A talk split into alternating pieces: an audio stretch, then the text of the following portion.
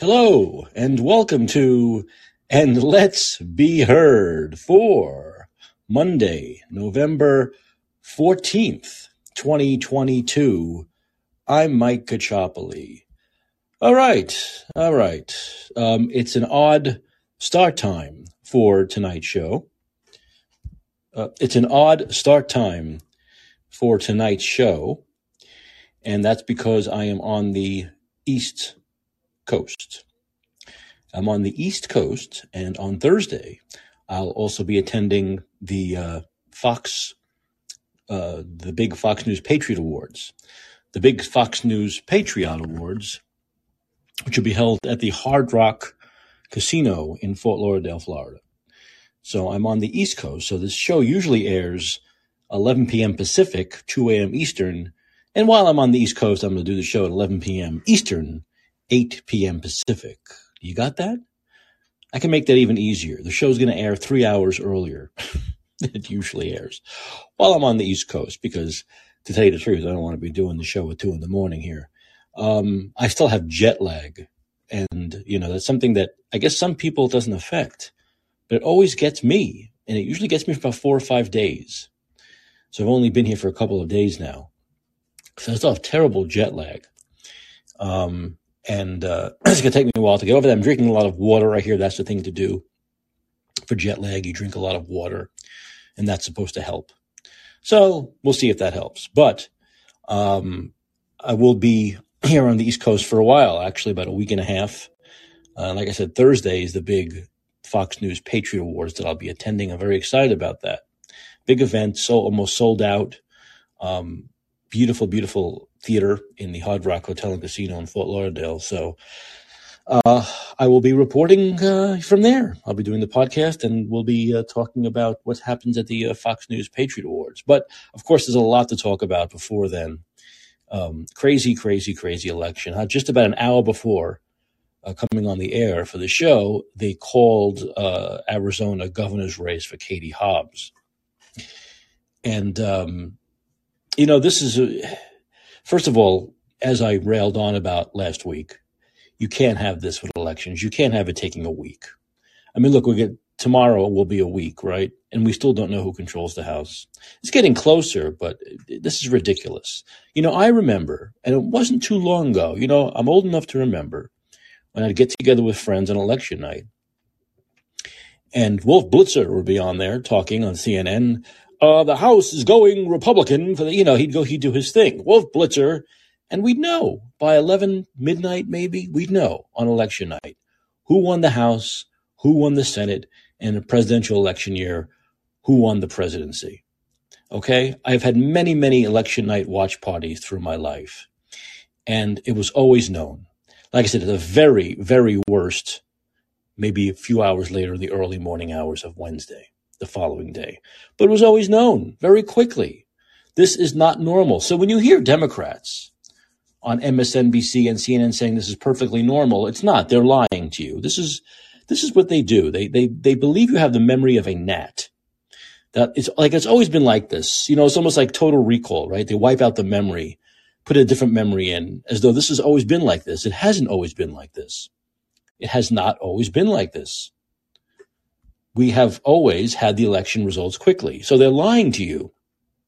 This is the Democrats' new normal. If they want to say that, if they want to tell the truth and say this is the new normal, this is their way of doing it over the last two years, then they'd be telling the truth. But they want you to pretend, they want to pretend that this is perfectly normal. There's nothing to see here. Even though it never happened like this until the year 2020.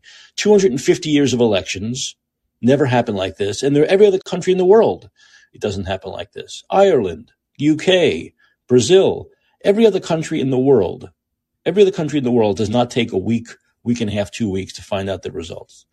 And California is the worst of it, as usual. The California is the worst of the worst. I know Nevada and Arizona are getting a lot of talk because they have the big races there, right, for governor and senator. But in California, all these house races are not going to be called. And they said, well, maybe another week. There are House races in California that a week into this thing only have 60% reporting. Now, this is not normal. And once again, this does not lend credibility to election results. It just doesn't. further not helping the matter is a case like in Arizona in the governor's race, which took a week, a lot of mishigas, a lot of craziness, major dumps, they call them, right? The dumps of ballots. And the Secretary of State who did not recuse herself from running wins. The Secretary of State who did not recuse herself in a state where it took a week to count the ballots, where Kari Lake was ahead at one point, won the election. The Secretary of State who did not, remember the Secretary of State who, who, didn't do any debates, Hobbs would not do any debates. Did she know something we didn't? Did she know that even in Arizona, a Democrat wouldn't have to debate? Who ever heard of a Democrat not debating, especially in Arizona? Who ever heard of that? A Democrat thinking, ah, I don't have to debate in a, in a basically purple state or red leaning state up until two years ago. Actually, deep red state up until about 10 years ago, right? The state of McCain. And to think that, you know, Kari Lake now, well, losing by about eight tenths of a point, very tight. Could end up losing by a point, half point, whatever, it'll be tight. If she talks about all this crap, running against Secretary of State who wouldn't recuse herself, takes a week to count the ballots. She's considered a crazy MAGA election denier. Now, let's go back just four short years. We can remember 2018. Um, Stacey Abrams lost a very narrow race. This time she lost by a lot, but in 2018 it was very narrow to then Secretary of State Brian Kemp. And Stacey Abrams complained, right? Oh, I'm running. He's a Secretary of State. He controls everything, blah, blah, blah. And it was tight. And she said it was, you know, she doesn't trust that. She didn't trust him. She doesn't trust the way they counted votes. She didn't really concede. And that was fine. It was fine for a Democrat, a black female Democrat in 2018 to complain about running against a Secretary of State and losing by a very tight margin. That was fine. But when Kari, and I don't remember it taking a week to get the election results either, but Kari Lake can't do that. Now, look, Am I saying the election results are fake? Eh, not really. I don't. I don't know. Maybe, but here's one thing that's certain, for certain, for absolute certain. The Democrats know they've created an environment now. The Democrats, where Republicans can't complain anymore. Right? Every time a Republican complains, they're called the mad crazy MAGA election denier. So we're in a situation now where Democrats can complain. Republicans know that. They're like put in a corner so maybe that makes it easier to cheat. Maybe it makes it easier to cheat when you know you've put the other party in such a corner, you've labeled them election deniers, that no matter what happens, they can't complain about it because they'll be called tinfoil hat lunatics. That's something the Democrats knew coming into this. Now I'm hearing a lot of this, you know, post-mortem stuff. And a week into this, we can think about it maybe with clearer heads than we could on election night or a day or two after. But it would seem to me the only logical thing the Republicans can do moving forward is do the exact same thing the Democrats do. And this is what I mentioned before the election. I said, you really can't complain. You know the Democrats' game, right? So if you know their game, you got to play it better than them if you want to win. I don't know what that game, if, if it's ballot harvesting, right? Which is supposedly illegal. If it's early voting, if it's cheating, whatever the fuck it may be, you have to play the game better. You can't complain if you can't play the game better when you know the game. You know the game. So until de- until Republicans can play the Democrats' game better, they're not going to win elections. Not the way they should win elections. Now they're going to win the House. NBC News is now projecting Republicans will get 220 and the Democrats 215. This is another crazy thing. It's one thing to have, you know, a week go by and we don't know the, uh, the answer to a lot of these congressional races and such. But it's another thing. You check NBC News; they say they say certain amount of races have been called. Then you go to Fox, and they say a certain amount. They're all different. Like Fox has Republicans with 214. Some sites had them with 212. One site has them with 217. So they can't even get straight what's been called and what hasn't been called by the Associated Press. It makes absolutely no sense. It makes absolutely no sense. We need a better way to vote and we need a better way to count the votes. That's just the way it goes. That's what we, we cannot continue on with this. This is just ridiculously silly. It really is ridiculously silly.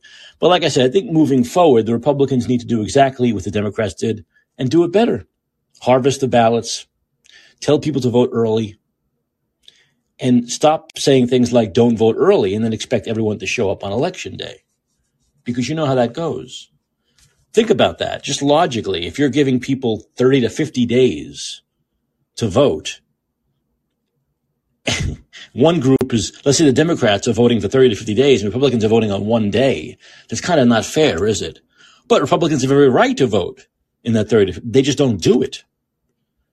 So you talk about one voting block voting for a month, month and a half, two months, and one voting block voting for one day for whatever it is, 12 hours, 13 hours. It's pretty hard to match that early voting total when they've given so long to vote. And you're telling people don't do it, don't trust it. Well, this is what happens when you do that. So you have to play their game. You have to beat them at their own game. That's what has to happen moving forward. I thought the Republicans may have learned that after 2020, but they did not. They did not. And hopefully after 2022, Republicans learn that they have to play the game better. And if they don't play the game better, they're not going to win. They're not going to win the presidency in 2024. Now listen to this. Another very, very reasonable analysis is that the Democrat, the Republicans had many more seats to, to protect. I think it was 20 seats to 14 seats. The Republicans had to protect 20 seats and the Democrats had to protect 14 seats. So the math just wasn't with the Republicans this time. Now in 2024, it flips. Even worse, actually. The Republicans only have 10 seats to protect, while the Democrats have to defend 24 seats, 14 more seats. So the math is not good at all for the Democrats in 2024, but the, net, the math isn't going to matter if Republicans keep doing things the way they're doing things and saying, oh, you have a month to vote, don't do it. Go on the election, go on Tuesday. It's not working. That's, in other words, it's not working in this new age of voting. and you're not going to, and that's the easier way to do this because you're not going to stop the early voting.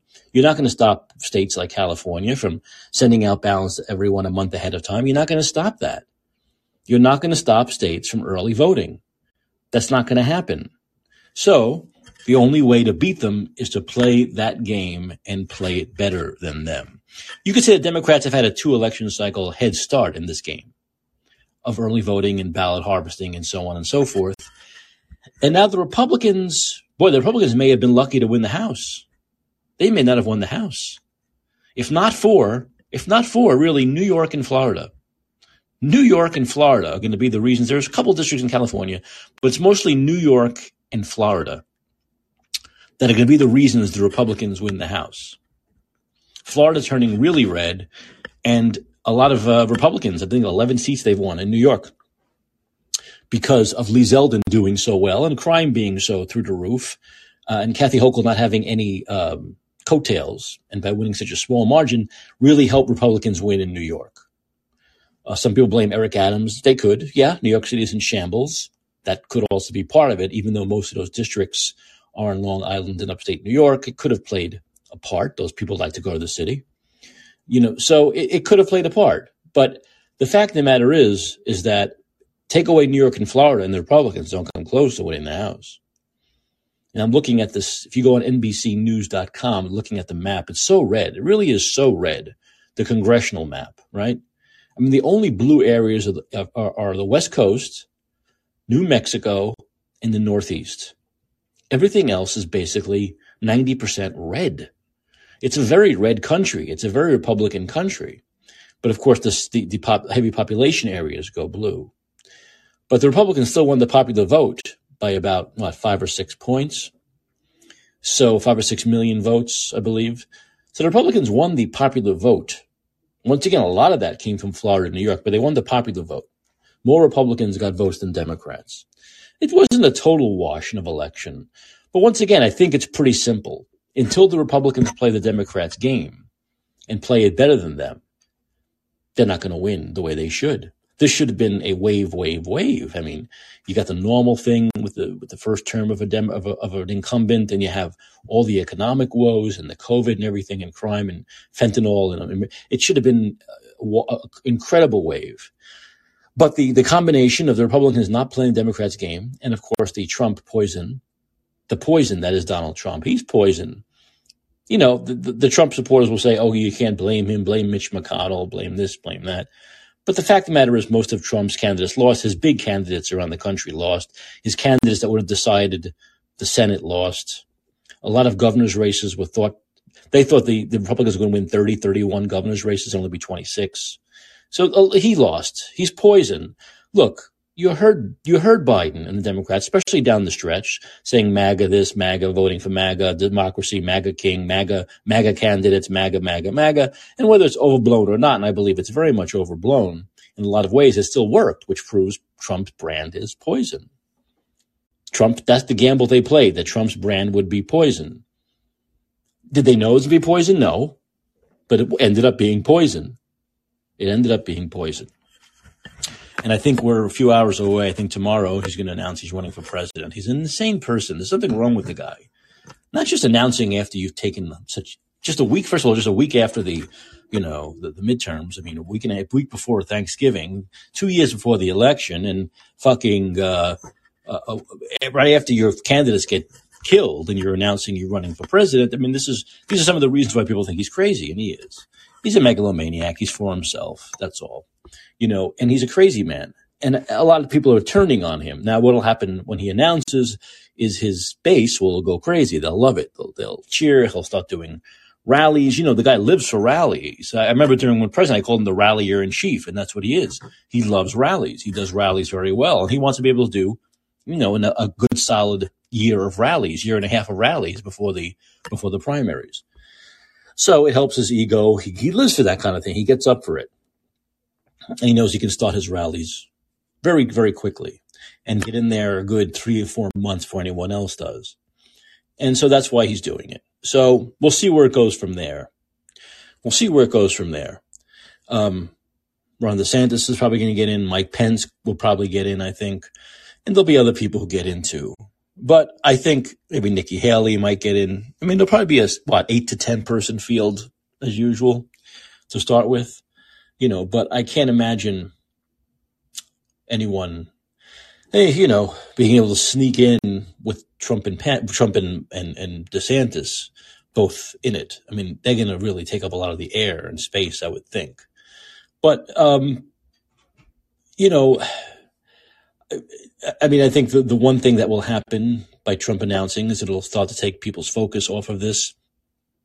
It'll take people's focus off the fact that Republicans didn't do as well and immediately start have people talking about 2024 instead of 2022.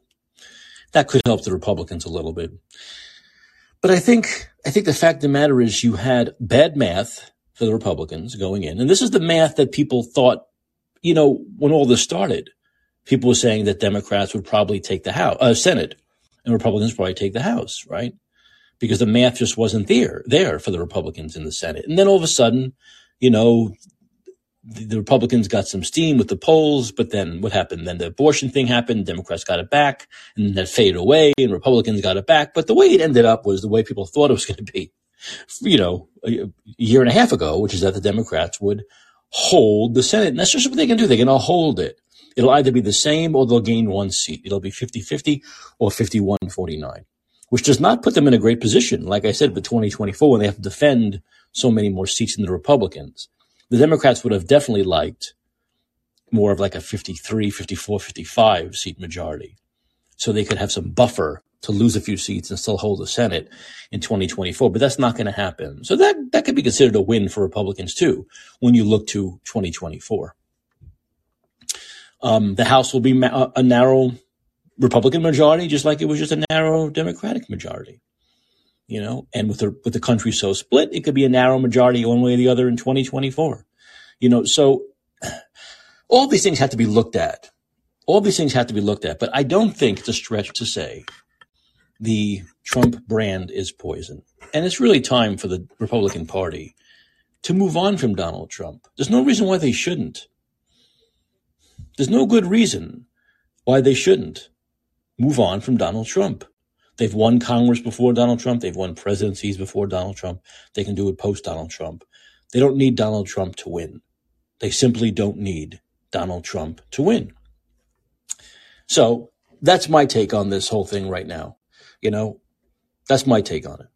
Okay. And, you know, like I said, we can continue to talk about this and do postmortems and, and, and argue over whose fault it was, whether Mitch McConnell didn't put enough money in. Yeah, there's that also. You know, McConnell's not exactly the most astute person anymore. So there's that. We could talk about who should control the who, who can be the Speaker of the House. Is it going to be McCarthy or not? Uh, we can talk about what kind of things they should do. Remember this. This will have, as as it was made clear by James Comer, it doesn't matter if the majority. If doesn't it doesn't matter if the Republicans won 218 or 250. They will have the gavel. They'll be able to set the the the uh, schedule. They'll be able to do the hearings that we've talked about for the last year. COVID, Hunter Biden. Of course, I think COVID takes precedent. It should be COVID, COVID, COVID. Hearings on COVID and Fauci. And that's the stuff they'll be able to do, regardless, as long as they have the gavel. So that stuff we need to talk about. What exactly needs to be done, where the focus needs to be, who needs to be subpoenaed. That I think is very important going forward. And I was, uh, Jim Banks was talking the other day about the fact that people don't seem to understand or they forget that the, the, the point of Congress, the point of the House of Representatives is to be an oversight. Okay. Is to be the oversight for the executive. All right. And that obviously has not been happening for the last two years. So that has, it needs to happen. That's part of their job. The House of Representatives, the oversight for the executive. They have the oversight. And we need oversight. we need lots of oversight. Lots of oversight. So that'll happen. And um, I, I think that that's one of the big things we talked about. That's one of the reasons why Republicans needed to take control of at least the House. So we have these hearings and we don't just say, oh, forget about it and move on because there is no forgetting about what they did for three years with COVID. There is no just moving on from COVID. There isn't. People who, who, who are wrongdoers need to be held accountable. Those wrongdoers need to be held accountable. And hopefully that will now happen. So we can talk about that moving forward as well. Other things I wanted to talk about is this, the, the idea of this, you know, gullible liberals Gullible liberals. Oh my God. So look at two major things that probably got Democrats a lot of votes. Probably made the difference in the Senate, right? Was one, the student debt relief, and two was codifying Roe, Roe, Roe v. Wade. Now, Biden lied about both those things, and it didn't take more than like eight seconds after the election for him to say, "Oh well, those things aren't going to happen." We knew that.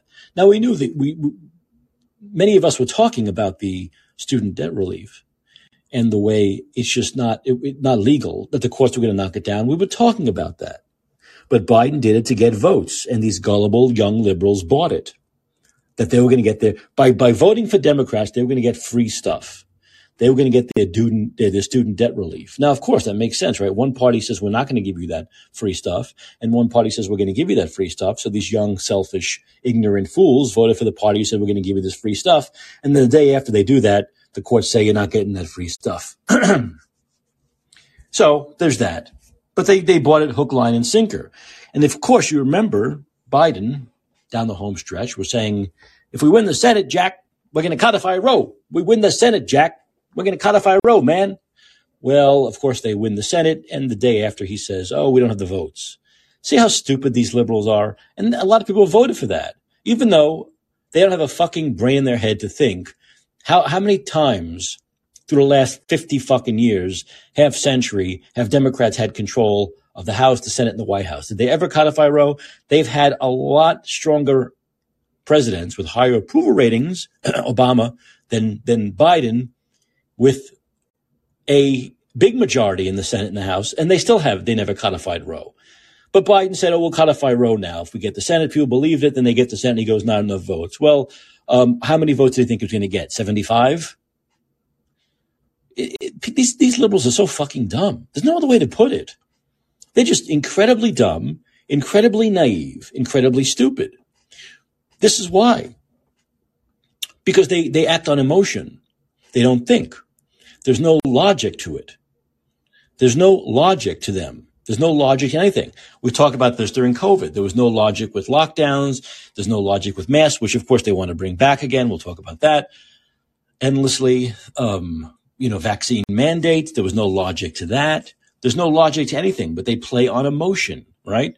So there was no logic that Biden, as a dictator, could just say, you are relieved of your debt. There is no logic that said they were going to be able to codify Roe. They even would if they could. But the Democrats vote on, on, on emotion. Okay. They live off emotion. They're all about emotion. And this is what we see. This is what you get. They were fooled. They were simply fooled. And they'll, they'll be fooled again. It's like they're going to be mad about it. They can say, oh, you fooled us. We're going to vote for Republicans next time. No, you see, you fooled us, but by two years from now, we'll forget about this we'll vote for Democrats again. And you'll, they'll fool them on something else. They'll, they'll do student debt relief again and fool them. They'll say they're going to codify Roe again and fool them. It'll all be the same playbook. It'll all be the same Democratic playbook. And they'll be fooled. And they'll go for it. Oh well. This is what happens when you don't have the ability to, crink, to, to, to think critically, to investigate things, to, I don't know, to um, do your own research. And you just simply believe what you are told. You simply believe what you're told. And that's what happened again with, with Roe and student debt relief. That's why 18 to 30 year olds voted for Democrats 28 points more than Republicans. 28 points more. And Roe, the same thing, codifying Roe. Oh, oh, abortion. So this is what basically young Democrats voted on. Free money, student debt relief, free money, and free sex. All right. Free money, not have to worry about the, the, the, the debt they incurred and being able to have wanton sex anywhere you want and being able to get anytime you want and being able to get abortion on demand. That's what Democrats voted on. Free sex and free money.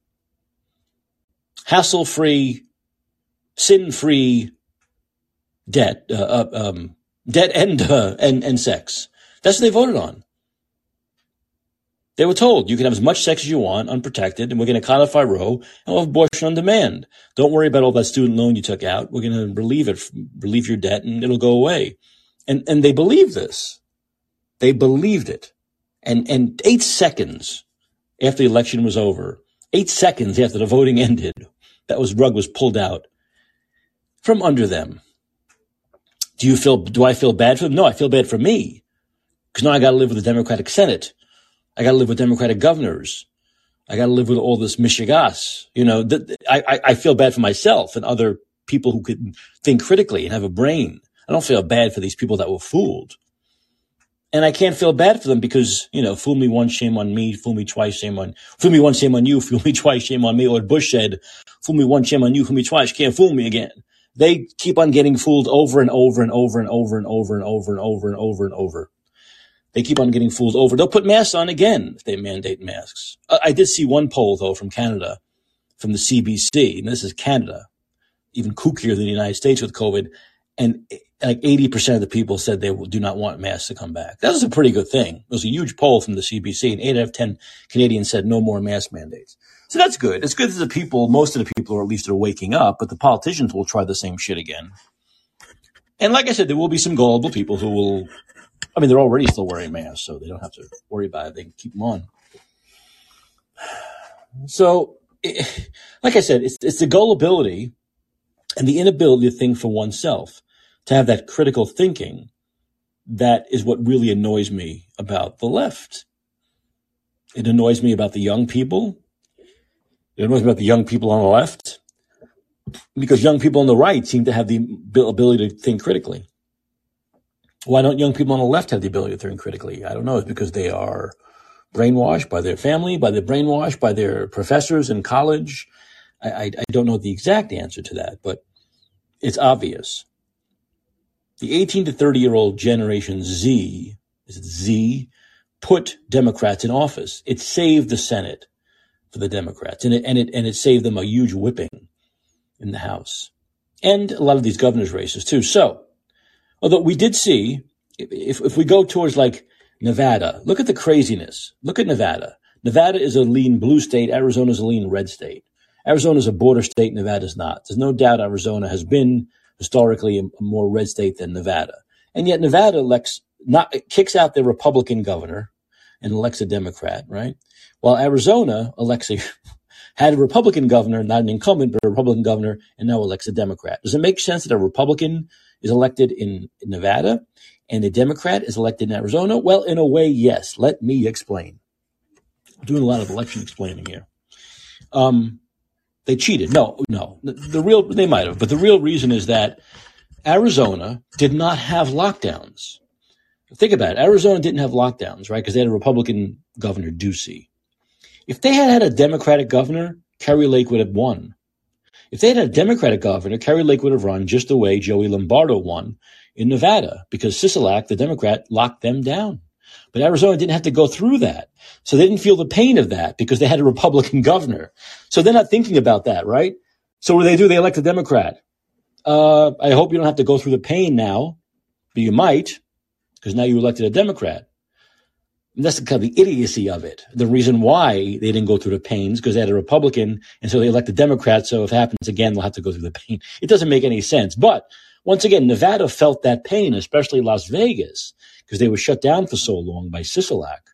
Their economy, Nevada's economy is in the dumps. I think it was like 18% inflation, some crazy thing, if I'm right about that. because Las Vegas, their economic center, was locked down by Sisolak. and so what happens? They blame him and they elect a Republican governor. They didn't elect a Republican senator. They elected a Democratic senator because they blame the governor. And that makes more sense. You would definitely blame the governors for the lockdowns more than the Senate, although I'd say they're all at fault. But the governors are the ones that had the power to do it or not do it, like Newsom did it and, and DeSantis didn't. So the people in Nevada blame Sisolak. He's gone. He lost by several points. I mean, Laxalt lost by like one point, two points, but Lombardo won by like four. So there was a pretty, a lot of people went for Lombardo and, and, and Masto. Okay. They blamed Sisolak for the lockdowns. Arizona didn't have the lockdowns. They didn't feel the pain. They elected Democrat. So that's my reasoning of that little bit of craziness. Now, of course, Arizona does have the immigration issue, and that I don't really get. The immigration issue, and they elected Democrat. Well, I don't understand that. I don't know if I can feel bad for them if they're overrun by fentanyl and illegal aliens and people get killed and raped and robbed by illegals when they elect a Democrat in Arizona who was so weak on the border. But they did. They did. They didn't want to go with the MAGA, in quotes, candidate. They didn't want to go with the Trump candidate there. They just didn't. And they didn't feel enough pain during COVID the way the people in Vegas and Nevada did to vote for a Republican. So they're going to have to deal with the immigration problem now, as will New Mexico. At least Texas voted the right way, and Georgia voted the right way, and Florida voted the right way. But um, if you look at these races, I mean, a lot of it, if you if you think about things, if you really think it out, like I say, in critical thinking, there's a reason why this stuff happened, right? There's a reason why these things happen. And Florida, DeSantis, right? Florida, rewarded Ron DeSantis for not locking down, keeping Florida a free state. He won huge. Georgia, they rewarded Kemp for doing the same thing. Texas, they rewarded Abbott for doing the same thing. New York, a little bit of a different dynamic. New York governor usually wins by 15, 20 points over Republicans. This time was only like five. So it could very well be that COVID and crime ate into that lead, but it's, it's still, you know what I'm saying? That it may go away in another four years, that lead. But New York was so blue that it just, there just weren't enough people to turn it around. But you can believe that that that difference of 10 points of losing by 15 and 5, a lot of that was probably lockdowns, COVID, and crime. That, and also why so many Republicans won in the in the in the in the Congress in, in New York State, right? For those reasons, right? COVID and crime. So we did see crime and COVID, those issues we talked about being big, as having played out pretty much the way we expected. There are places like California, my nutty state, the nuttiest state. After this election, we know California is the nuttiest state, right? The nuttiest state, much nuttier than New York. There might have been a competition for a while, but not anymore. Not anymore. California is the nuttiest. Gavin Newsom wins, wins pretty easily re-election by what? Like, uh, 17 points, 16, 17 points. There might have been a little bit, maybe he usually wins by 20, 25. So there might have been a little bit of blowback with COVID, but not enough because most Democrats in California agree with COVID lockdowns. They like them. They agree with masks. They agree with vaccine passports because they have no common sense. They're dumb, gullible, and they're elitist. And they like feeling better than other people. And that's California. So California is kind of a lost cause. California is going to be a long time to go Republican statewide if it ever does again. Um, and then we saw like Oregon. Look at Oregon. A Republican almost won there. Almost. But once again, Portland is so blue and really dominates the state vote that it wasn't enough. But you know, there were plenty of people who were pissed off in Oregon about the uh, the lockdowns and the economy and, and crime in Portland, just like in New York. And it got close. Maybe next time, maybe four years from now. But it got closer. So there was a lot of pushback against those things in most states, in most states. And I, I will contend that the COVID and the crime were bigger issues that people voted on than people are giving credit for. I really do. With that 18 to 30 year old set, it was definitely, definitely abortion and tax and, and student debt relief. But with everyone else, it was definitely a lot of crime and COVID and the economy. And this is the way it plays out in a very split country. in a very split country, this is the way it plays out. But once again, you look at this, I, I really, people should go to NBC.com and look at this map. Look at the house map. And look at how red it is, except for the West Coast and basically the Northeast. Right? From the Mid Atlantic to the Northeast, New England and the West Coast is blue. Everything else other than uh, New Mexico is, is very red. Very, very red. So that is something that Democrats have to deal with and, and Republicans can take moving forward is that more people voted for Republicans than Democrats. Once again, I will contend crime, COVID, the economy, obviously. And sometimes it works out into winning big majorities, and sometimes it doesn't. And this didn't. But they will have a majority in the House. In fact, hopefully by the end of the week. I hope. Although California says they're going to drag their feet till Thanksgiving. It's really insane. It's really insane. But I guess if you can look at the silver lining for Republicans, other than the Georgia runoff, the last thing that'll be called is the House, and they'll win it. So they'll get the last at bat, if you will, the last dig, and they'll win the House.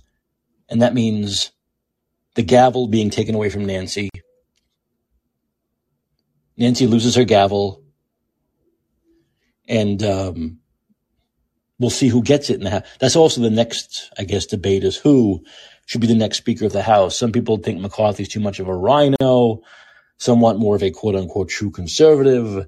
Uh, I don't know exactly what that means. I don't know exactly. As long as the Speaker you know, my issue is the speaker needs to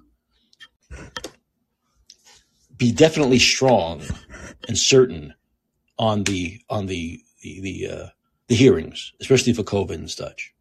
They have to be very strong on that. I don't want a weak need leader when it comes to getting those hearings going. And I know McCarthy has talked about them, but every Republican I hear talking talks about the need for the oversight and the need for those committees come January. And I don't want any Republican to buy into the idea of, oh, it's overreach, it'll hurt you in 24.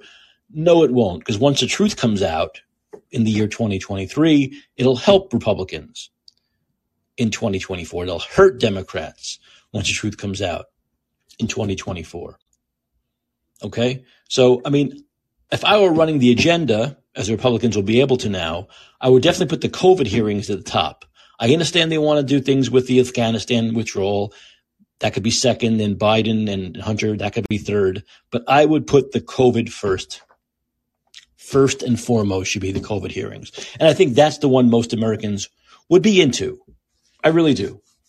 I think most Americans would be into the COVID hearings more than even Afghanistan or Hunter Biden for sure. Let's hope they do that. And that's just moving forward, right? That's just seeing what the you know, agenda is moving forward.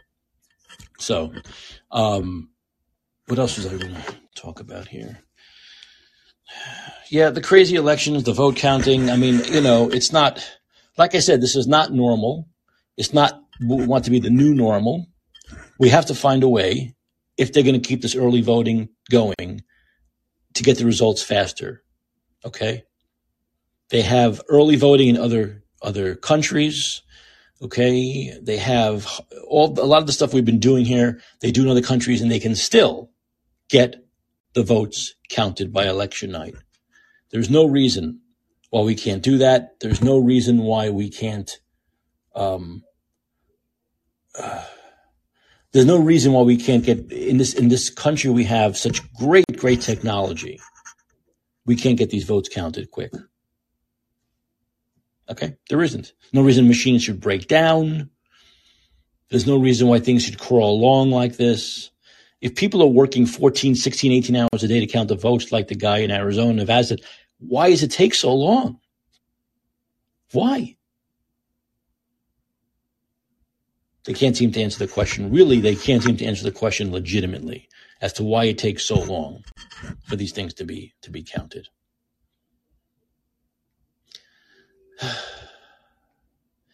You know, we're hearing it again. We're hearing it again. Oh, oh, by the way, one thing I wanted to talk about, one thing I really understand, I, I, I notice is that when I'm in San Francisco, I notice that most of the people wearing masks are Asians. They're all, you know, all groups are wearing them still, but Asians are the ones who are primarily still wearing masks, even outdoors. Then I come to the East Coast and I see black people. Most people wearing masks are still outdoor blacks. Why? Why is it Asians where I live in San Francisco? Why they keep wearing masks? I, I have I have an idea about Asians with the culture, right? China wear masks. They they wore masks even before COVID but they seem to be still wearing them outdoors still. Now, I, the black population, I don't understand. I don't know why back east I'm seeing so many people wearing masks and they're mostly black. I don't get it. Were they told? Is it because blacks were scared the most by the by the fake news media telling them that they were the, they were at risk more? Uh, is that it? Is it is it that they think they're at risk more? They belo- they believe that lie and they still believe it now, three years later almost. I don't know, but that's what I notice. San Francisco Asians, East Coast blacks. Maybe some people have an answer for that. I've been looking on Twitter and they can only speculate. so I don't know. You know, um, let's see, someone was a cultural practice. Yeah, Julie, my friend Julie in Pittsburgh says it's a cultural practice by choice. If you go to China, many would be in a mask, but they simply wouldn't care if you didn't wear one while in the country. It's been embedded in their culture for such a long while, at least as long you and I have been alive. Yes, I, right. So it is. Uh, uh, you know, uh, yeah, Mike, Mike says blacks aren't very smart because Democrats started the KKK and blacks vote for them. Yeah, well, okay. But that's like, you know, like I say, Americans don't have very good memories, right? They can't even think back two years, let alone back to, you know, KKK time. But we're talking about now, right? With masks, right now, right? Uh, I mean, eh, it, it, it just, I, I think with Asians, it's obviously cultural. I think that's an easy way to talk about that. But I think with black people, I think, do you remember, if you remember, Mike and others, it's like they, they told us that black people were most at risk. They, they were doing that for a while. They were saying blacks are getting hospitalized and dying more from COVID. So I think that might have, remember, a lot of the stuff that was talked about with COVID that wasn't true still stuck with people because the first thing they heard. So they never, it never got out of their heads, right? Six feet distance was total bullshit. Remember, it became three feet distance about a year ago and people still say six. So the first thing people hear is the thing they remember. And these, these fucking nefarious bastards know that. They know that's the way human beings are, that the first things they hear are the things they're going to remember. They're not going to remember everything that comes after that, right? Only the first things that were bashed into their brains, right? And I think that's what happened with black people. They were told they were the most at danger and risk. And so that has stuck with them that they better wear those masks. That's my speculation there.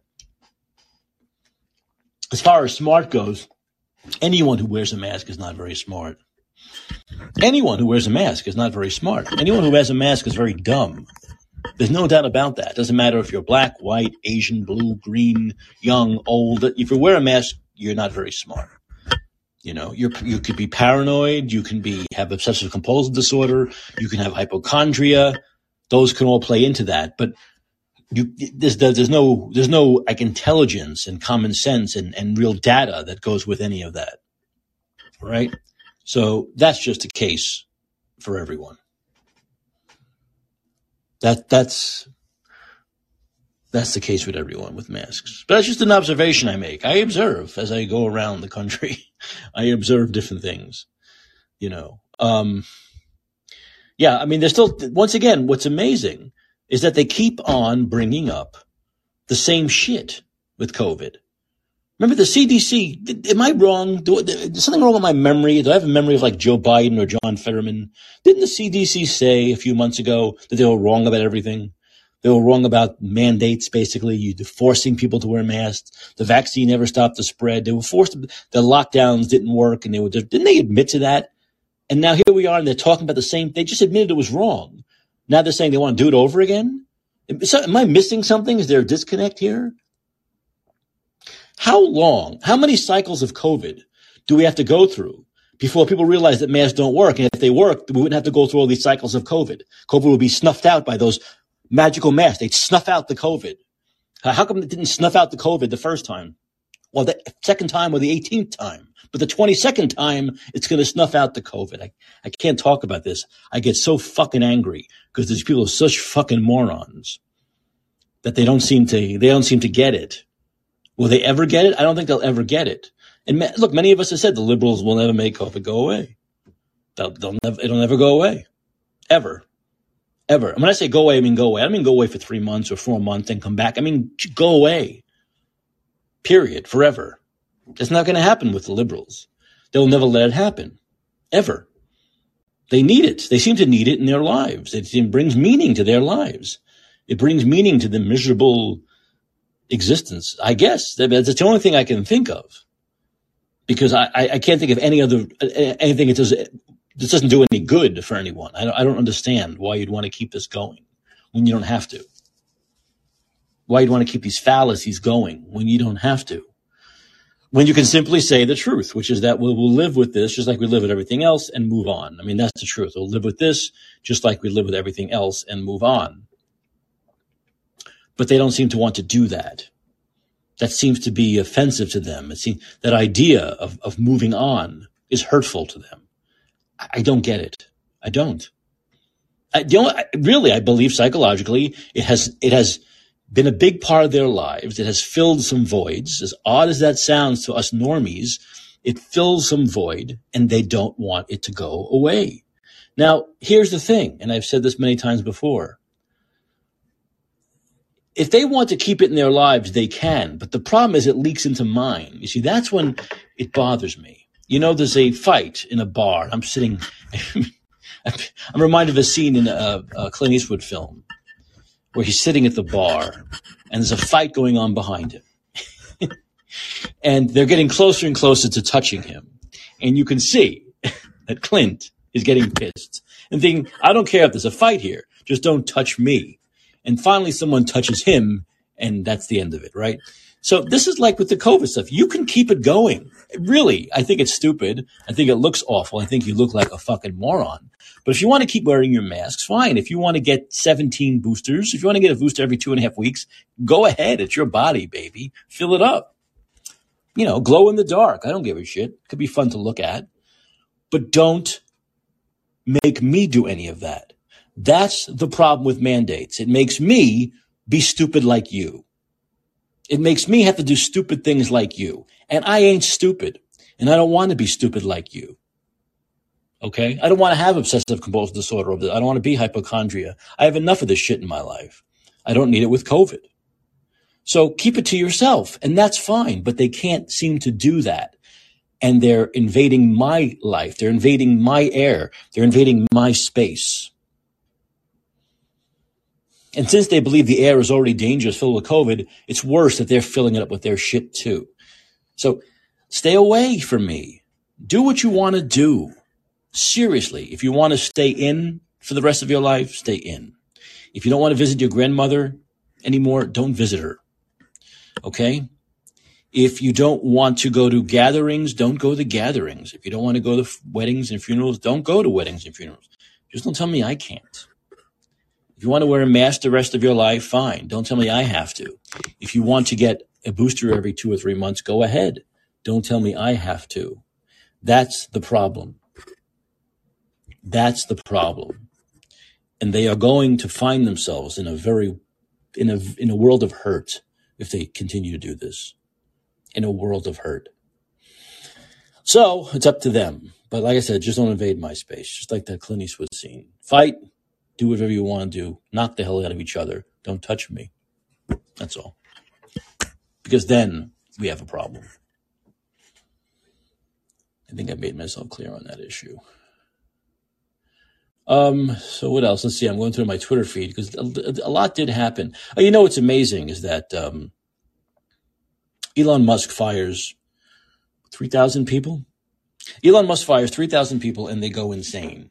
What a horrible, vicious guy. Oh, people are throwing up. He tells people, he, he tells people they have to fire, he tells managers they have to fire people and they throw up in garbage cans. These are, oh, by the way, a lot of these stories are made up and Elon Musk clears a lot of this stuff up. He'll actually tweet and say, no, it didn't happen this way. It happened, you know, there were 25, 25% of the truth and 75% is a lie. The media has never told 100% truth about Elon Musk yet, about anything. It's always, there's always embellishment there with the fake news media.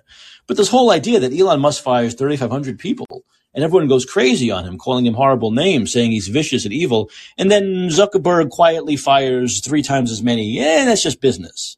You see, this is how hypocritical this is how hypocritical the left is, the Democrats are, the mainstream media is. It's so they're so obvious hypocrites. They don't. They've they've they've all of a sudden they decide they have a hard on for Elon Musk because he wants to. He doesn't want Democrats to be able to control the narrative on Twi- on social on, on Twitter. So they decide they hate him, even though up until this year he's voted for Democrats his whole life, like me. So they've created this evil person. They love to create fascists out of thin air. And so they, they, they go after him. And then they love Mark Zuckerberg because he allows the liberals to dominate the narrative on Facebook and censor the right. And they love that. So he fires three times as many people as fine. So you see, that is the hypocrisy of the left. That is the hypocrisy of the, of the mainstream media. Pure, pure and simple. That's the hypocrisy right there. In an, in an, in a nutshell. Okay. In a nutshell. And people don't seem to understand the people who go after Elon Musk for firing people. This is like the real world. It's amazing how many of these leftists live in this bubble, right? They, have they never been fired? Like I said, I was fired in my life. I was fired once and all I did was get a better job about two or three months after. That's what you do when you're fired. You go and get a better job. Okay. And then you show your boss that fired you.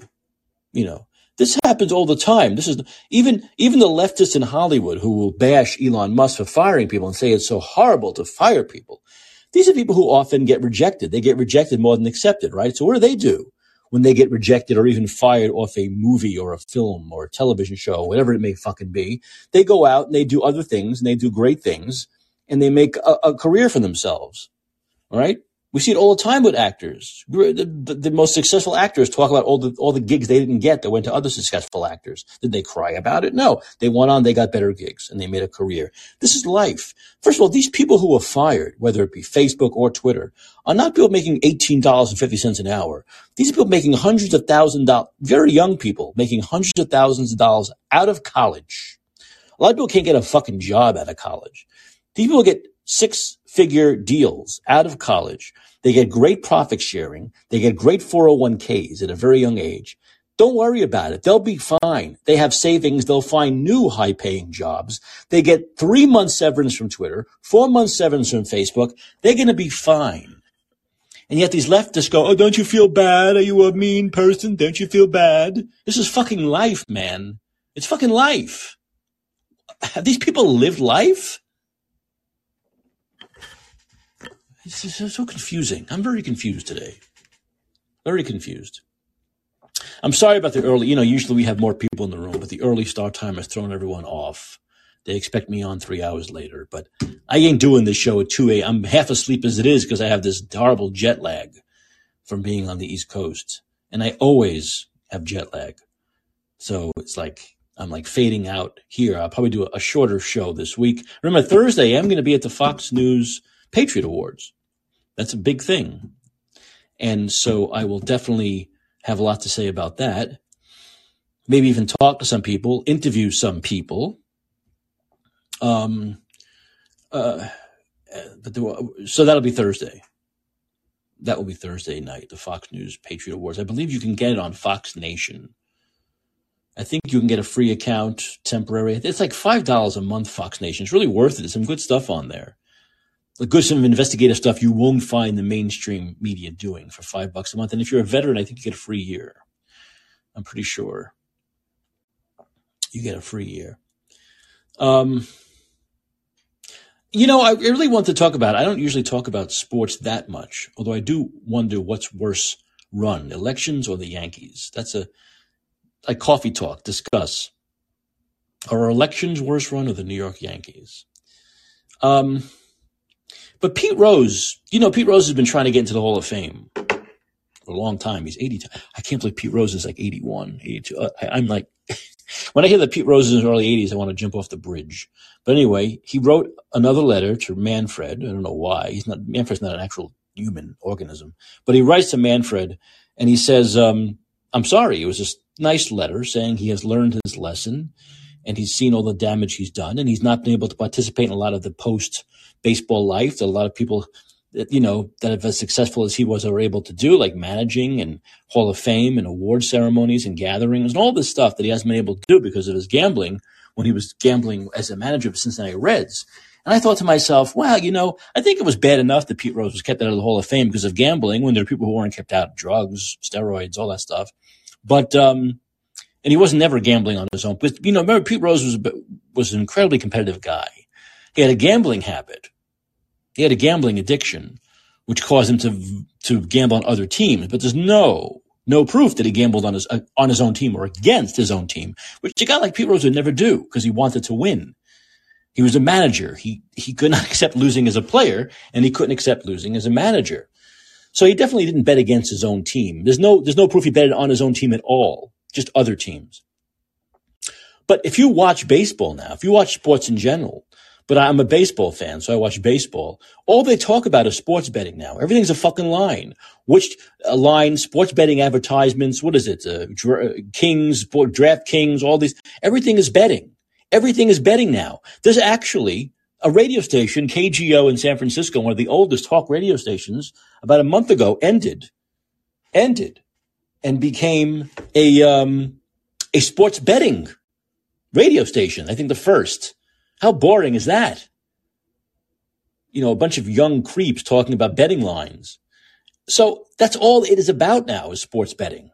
And Major League Baseball is making millions of dollars off of advertising sports betting. And you tell me, once again, look at this incredible hypocrisy they push off as virtue signaling. Oh no, we can't have Pete Rose go to, no, the sanctity of the game, no. Can't have Pete Rose go into Hall of Fame. Yet all they do is make money off betting sites and gambling sites. The hypocrisy is so absolutely grotesque. Who's more hypocritical, the Democrats or, or, or Major League Baseball? Maybe there's probably a lot of overlap there too. But this is incredible that they make all these millions of dollars off betting and they won't let Pete Rose in the Hall of Fame because of betting. What does it have to do? First of all, what does it have to do with his on field numbers, his on field success, his success as a player all those years? What does gambling have to do with that? He's not being put into the human being Hall of Fame. He's being put into the baseball Hall of Fame. And I'd put him into the human being Hall of Fame a lot quicker than Manfred, who's a total scumbag. Okay. All about money, killing the game. This World Series was the second least watched World Series. This World Series between the Phillies and the Astros, Houston and Philadelphia, was the le- second least watched World Series. Okay. Ever. Because a guy like Manfred is killing the game after Bud Selig started the death of the game. They're killing it. Absolutely killing it. And yet, and young people are turning away. Young people are not watching baseball anymore. Um, and yet they have the, he has the nerve, The nerve to keep Pete Rose out of the Hall of Fame when they're making so much money off gambling now. It's it's actually it's really it's really disgusting. This is a disgusting person. And you know, and Pete Rose has written these very nice sympathetic human letters to this guy before. And the guy doesn't even talk to him. The guy doesn't even call him. Gross. Disgusting. Oh, you said what are you saying, Mike? He bet on his own team to win. Is that right? Was there was there so there was evidence he bet he he so did he admit to betting on his own team to win? And there was no evidence that he, he so there was no evidence he bet on his own team to lose. Is that is that right? But he but he did admit. I don't remember him admitting he bet on his own team. Maybe he did. All I remember is him is admitting to betting on other games. But I wouldn't put a past him to bet on his own team. Did you say? He didn't. He didn't admit betting on his own team he did admit betting. Okay, so he did admit betting on his own team to win. Okay. Okay. So he didn't okay, which makes sense. I mean, that's Pete Rose, right? He wanted to win. So once again, even doing that, not that he should have been. Of course, he shouldn't have been betting on baseball. He could been on another sport. But the idea is, is that he didn't, it's like the 1919, 1919? 1918, 1919 White Sox, the Black Sox. It's not like you're throwing your own games to make money, right? You're not. So he didn't throw, he bet on his own team to win, right? So he wasn't affecting the outcome of his game, right? He couldn't negatively affect the outcome of his game because he was betting his own team to win. He was putting money on his own team to win, but Pete Rose didn't have to put money on his own team or himself to win. He always wanted to win. And he couldn't affect the outcome of the other games by betting. So he had no effect on the game. Once again, here's more hypocrisy then. Unlike steroids, which had a real adverse effect on the game. It made people hit more home runs. It made them stronger. It changed steroids, changed the outcome of the games. Pete Rose betting on his own team to win or other teams did not change the outcome of the game. And knowing Pete Rose, I know people have made this, this distinction saying, well, maybe the games he didn't bet on, he didn't try to win as much. That's bullshit. Because you know Pete Rose, you know Pete Rose wanted to win. Okay? Pete Rose wanted to win, regardless of putting money on his own team or not. So, once again, there's, there's a lot of hypocrisy here. Of course, Pete Rose should have been allowed in the Hall of Fame a, a long time ago. A long time ago, Pete Rose should have been allowed in the Hall of Fame. But once again, it's this, it's this virtue signaling, right? This is all virtue signaling. You virtue signal while what you a- are actually doing is more destructive. You virtue signal when actually you're hurting people. You're hurting more people with your virtue signaling. And we see this, whether it's virtue signaling about Ukraine or virtue signaling about masks or virtue signaling about vaccines or virtue signaling about keeping Pete Rose out of the Hall of Fame. It's incredibly hypocritical. And all you're really doing is hurting more than helping. Okay. You're, you're, you're helping yourself, your ego, your, your percept, how people perceive you because you're being so virtuous in quotes, but you're not really doing anything that's, you're not, you're not doing anything that's actually good. You're not doing action that's good for mankind. In fact, you're doing the opposite. You're hurting people. So I think what we need to do here is really start to hold people accountable when they virtue signal. Yet it's all about being hypocritical and in the end hurting people. And that's what, and that's what we're seeing over and over and over and over again over the last three years in this thing with, with Pete Rose and, and, and the commissioner. I mean, if you could see that letter, uh, maybe tomorrow, if I have a little more energy, I'll pull it up and I'll read it. In fact, that's what I'll do. Tomorrow, I'll, I'll pull it up and I'll read it. It's a, it's incredibly heartfelt. It's only about three or four paragraphs, not a very long thing. It looks like it's written by an 81 year old former baseball player. The guy's not Edgar Allan Poe. He's not fucking, you know, Hemingway, but he, he, he wrote a nice letter. He wrote a nice letter to Manfred, which I thought was heartfelt and real. And I felt so bad for Pete thinking, God, this is probably it, right? He's 81. The guy's going to die, not going to Hall of Fame. You know what'll happen. He'll die and then I'll put him in the Hall of Fame. Oh, great. Great. You know, so it, it, it's like, I don't get it. I don't get it. And what has caused Pete Rose to do? Boy, this show's become about Pete Rose, but what, it, what has, I saw Pete Rose in Vegas. I was in Vegas a few years back and I was walking past a, uh, um, a, a, like a memorabilia store. And what has what has caused Pete Rose to have to do to make money, whereas colleagues don't have to do this to make money because his colleagues work, they manage, they coach, they do endorsements, they do ads, they do events where they get paid to speak. No one would do that for Pete because they're all virtue signaling fucking hypocrites. So Pete Rose has had to go to Vegas and do these cheesy fucking things where you can tell he doesn't even want to do it. He doesn't want to have to pay, pay Pete doesn't, he doesn't want to have people pay to sign a baseball. He wishes he didn't have to do that, but he's doing it for money. No, Rose didn't make the money these guys make now, 35, 40 million a year. So he has to do these things to make a living. And it was this, it was this cheesy sports memorabilia store, I think in like the, the, uh, I was going to say the Vatican, listen to me, the thing that's like the Vatican, the Venetian or one of those places. And, uh, he was like signing jerseys in a fucking store. And I felt so bad for him. I'm like, God, this guy has to do this to make money because these fucking commissioners of baseball are such hypocrites that they won't let him back in the Hall of Fame. You know, they won't let him back into baseball. The Hall of Fame is just like a, a right. The Hall of Fame is just like an award that he deserves, but he really not being allowed back into the baseball world. And that's what he really describes. He mentioned the Hall of Fame like once in the article, in the, in the, in the letter, but he really talks about not being allowed back into that baseball world and doing things that his colleagues have done, the, the Reggie Jackson and, and the Aarons and all those people, you know, and the Clemente, all these people that they, they've done all these things when they retire that Pete Rose can't be part of because he's persona non grata in the baseball world.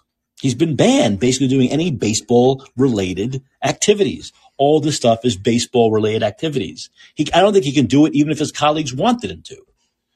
So this is a real bad thing. It's a, it's a real black mark on baseball.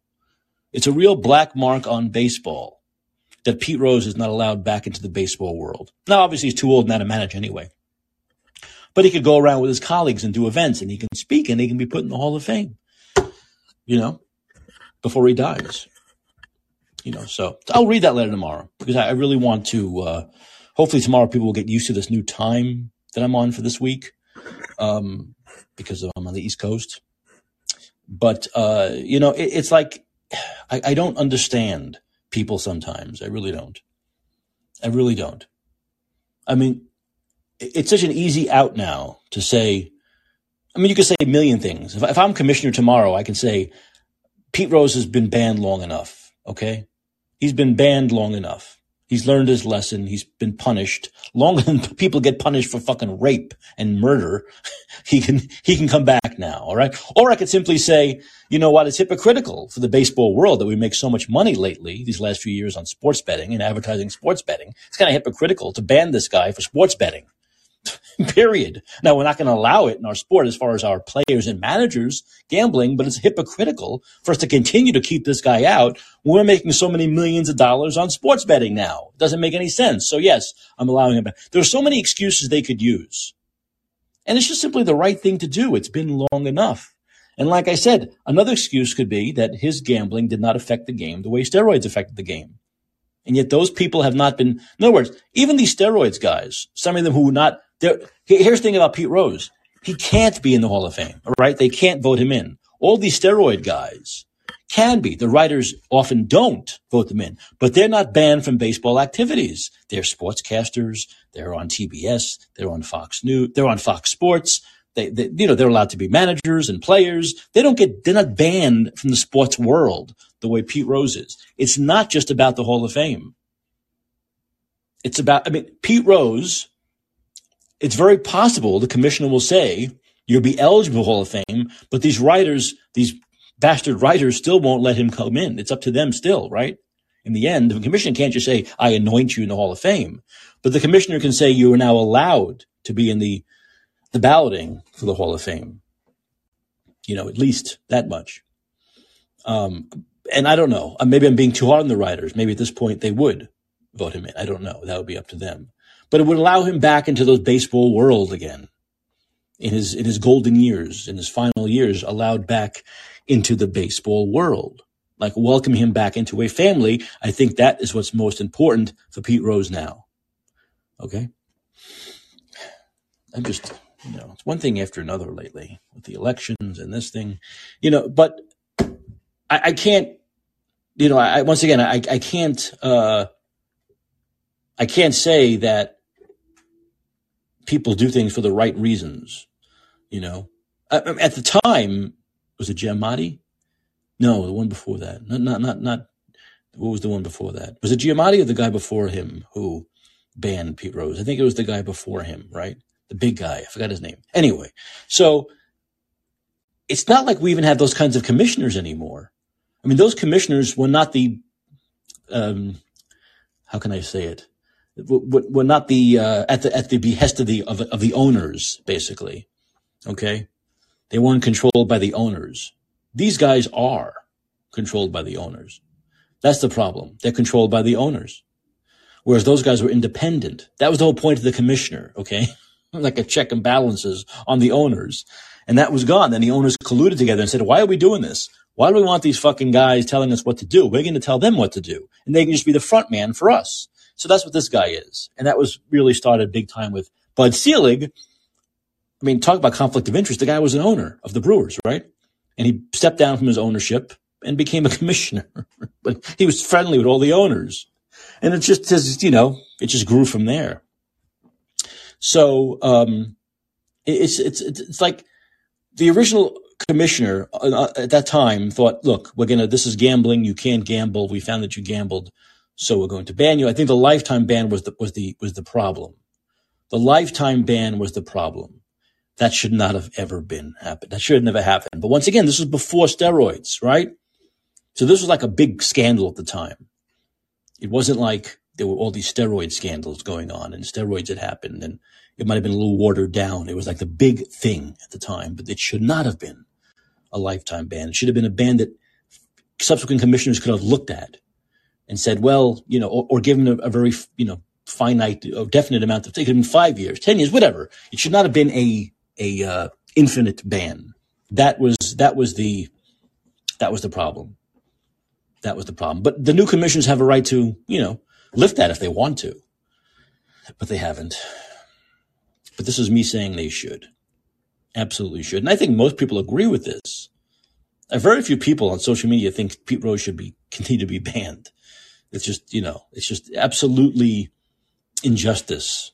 It's like giving someone who, you know, stole, you know, some money. It's like someone who who who went into a store and stole hundred dollars, life in prison. It should. It's just ridiculous. It's just too, it's not. It's unfair. It's unjust. It's too bad the Supreme Court can't uh, do anything. If they could, I think they'd probably lift the ban. Um, yeah, so I, think that um, someone's writing to me on, I'm sorry, on, on, on Twitter about something. I had written about the idea that Asians are wearing masks in San Francisco, and on the East Coast here, I'm, I'm, I'm noticing uh, black people wearing masks a lot. And oh, I see. And they're writing the crossing guards, the crossing guards that work at some at the Elam school on the way to my daughter's and still wear masks while outside. Yeah, yeah. So the, these crossing guards are using wearing masks outdoors and wearing rubber gloves. So where's the science?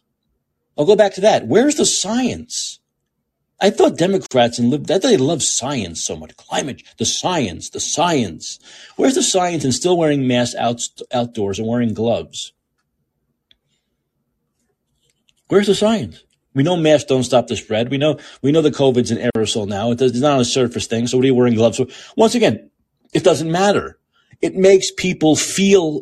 Once again, this is the liberal. It makes them feel emotionally better. It makes them feel more emotionally secure. But when you make me have to do it, when you tell me to do it, then you're then you're then you're then you have a problem. You have your own little weirdness, all right? You have your own little psychological issues. Great. It's bad enough that I have to see it. It's bad enough I have to see you being insane out in the open. But don't make me have to join you in that insanity. I think that's a good way to kind of end the show today. Don't make me have to join you in that kind of insanity. And we'll pick that up tomorrow because like a shrink. We'll pick it up next time. So we're out of time. But, but no, I mean, tomorrow we'll pick it up because they are. There is definitely, I'm hearing it. I'm feeling it. It's, it's, I'm feeling it. I'm, we're hearing it. Another push again to do the masks again, to do the mandates again. There are some, there are some leaders in Canada that want to bring it back again. You know, once again, the people seem to be against it, but what does that matter? We know it doesn't matter with these authoritarians on the left. It doesn't matter what the people want. It doesn't matter what the people think, right? The people be damned, the science be damned. This is our narrative. We want to control people, and this is what we're going to do. So we'll, we'll talk more about that tomorrow and how we simply, if we want this ever to end, we have to just simply end it. We can't comply at all in any regard, in any respect at all. Okay, so uh, let's see. No new updates. Sorry, as the show's coming, coming. There's no new updates yet. We still don't know. Uh, seven days into this, we still don't know who's going to have the House. We think it's going to be the Republicans, but we'll have to wait a little bit longer because we can't count the votes in a week here. Not anymore. Ugh, disgusting. All right. So remember, this show, which usually airs three hours later, is airing three hours. Tell your friends Tell your friends there are people who are usually on here who aren't because they don't seem to get it. It's a three hour difference. I'm in, I'm on the East Coast. I'll be here and I'll, I'll be at the, uh, Patriot, the Fox News Patriot Awards on Thursday, but the show will air this week. This week, the show will air at 11 p.m. Eastern, 8 p.m. Pacific time. Okay. Three hours earlier than usual. All right. Um, the show is And Let's Be Heard. My name is Mike Caccioppoli. Thanks for listening.